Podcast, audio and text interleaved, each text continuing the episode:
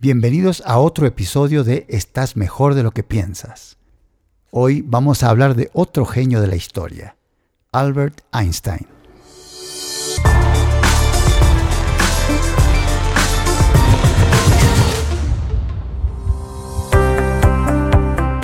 ¿Cómo pasaba Einstein su tiempo libre? Practica estos hábitos para una máxima productividad y para aprovechar más tus recursos naturales.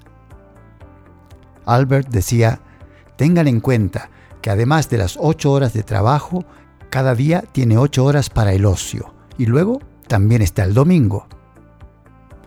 Albert Einstein, que vivió de 1875 a 1955, está considerado como el científico más influyente y reconocible del siglo XX. Presentó la teoría de la relatividad que cambió nuestros conceptos previos sobre el espacio y el tiempo y esta teoría también sirve ahora como uno de los dos pilares de la física moderna, siendo el otro la teoría cuántica. Albert fue un gran trabajador, pero además de trabajar mucho, siempre tomó tiempo libre. Trabajaba 10 horas al día, 6 días a la semana, además tenía la inmensa capacidad de concentrarse en el trabajo durante largos periodos. Era de la idea de que la gente ocupada nunca puede hacer maravillas en su vida. Algo grande sucede cuando una persona se relaja. Tomarse un tiempo libre proporciona un escape vital de la vida laboriosa que tiene un científico. Mirar el cielo, escalar y caminar una montaña, cruzar el mar son algunas prácticas tranquilizantes. Una vez dijo, no tengo ningún talento especial, solo soy apasionadamente curioso.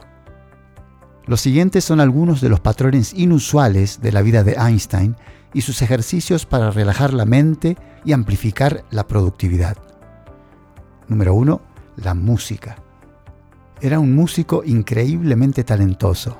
La verdad, no lo tenía tan presente. Heredó la aptitud para la música de su madre, que era una talentosa pianista. Solía pasar horas tocando el violín, imagínense, mientras observaba los pájaros y tal. Decía, a menudo pienso en la música, vivo mis sueños en la música, veo mi vida en términos de música. Sé que la mayor alegría de mi vida me ha llegado con mi violín. Qué extraordinario. Sus conocidos cercanos percibieron que si la carrera de científico no le hubiera funcionado, podría haber sido un violinista de clase mundial.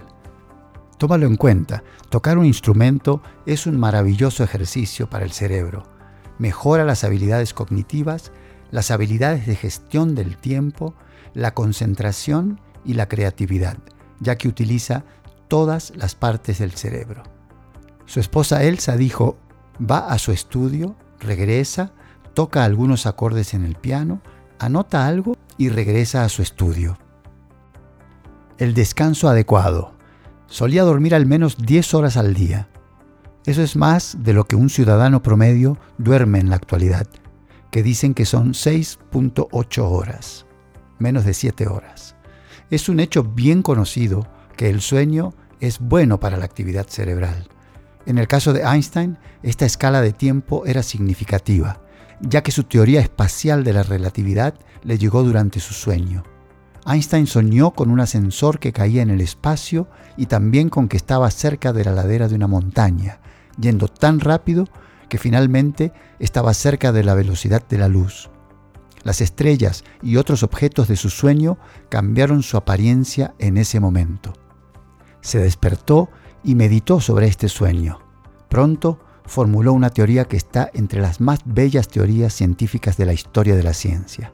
Eso cambió la perspectiva de la humanidad sobre el espacio, el tiempo, la gravedad y la mecánica del universo. Muchos científicos afirman que pueden hacer sueños lúcidos, conscientes mientras sueñan, lo que les ayuda a visualizar la ciencia. Otro de sus hábitos era darse un paseo diario. Y noten que son cosas muy cotidianas las que estamos mencionando. Para él era obligatorio darse un paseo cada día. Mientras trabajaba en la Universidad de Princeton, solía recorrer una distancia de una milla y media a pie. En el campus, cuando se le ocurría una idea, entraba en el aula cercana y trazaba la ecuación sobre el pensamiento reciente en el pizarrón. Luego descartaba el trabajo y continuaba la caminata. Aparte de mantenerte en forma, caminar puede distraer el cerebro de una manera que puede aumentar la memoria y las habilidades de resolución de problemas.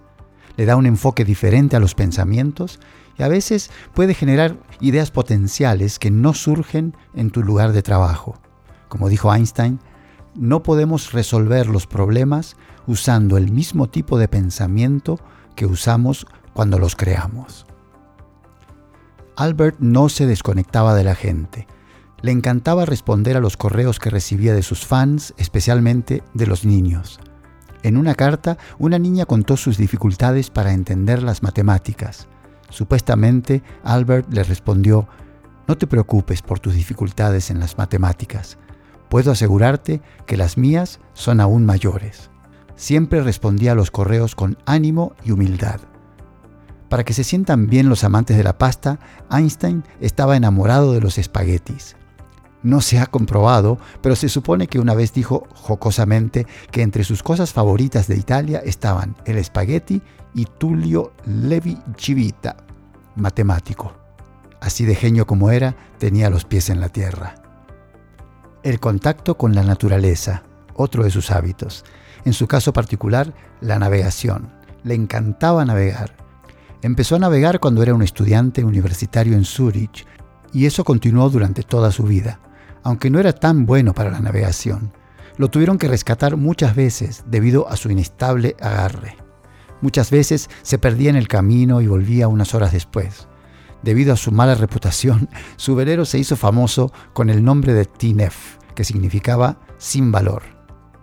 Albert dijo, un barco siempre está a salvo en la orilla, pero no está construido para eso. Un pensamiento excepcional que revolucionó la ciencia de que el espacio y el tiempo eran curvos, le llegó cuando estaba en el agua.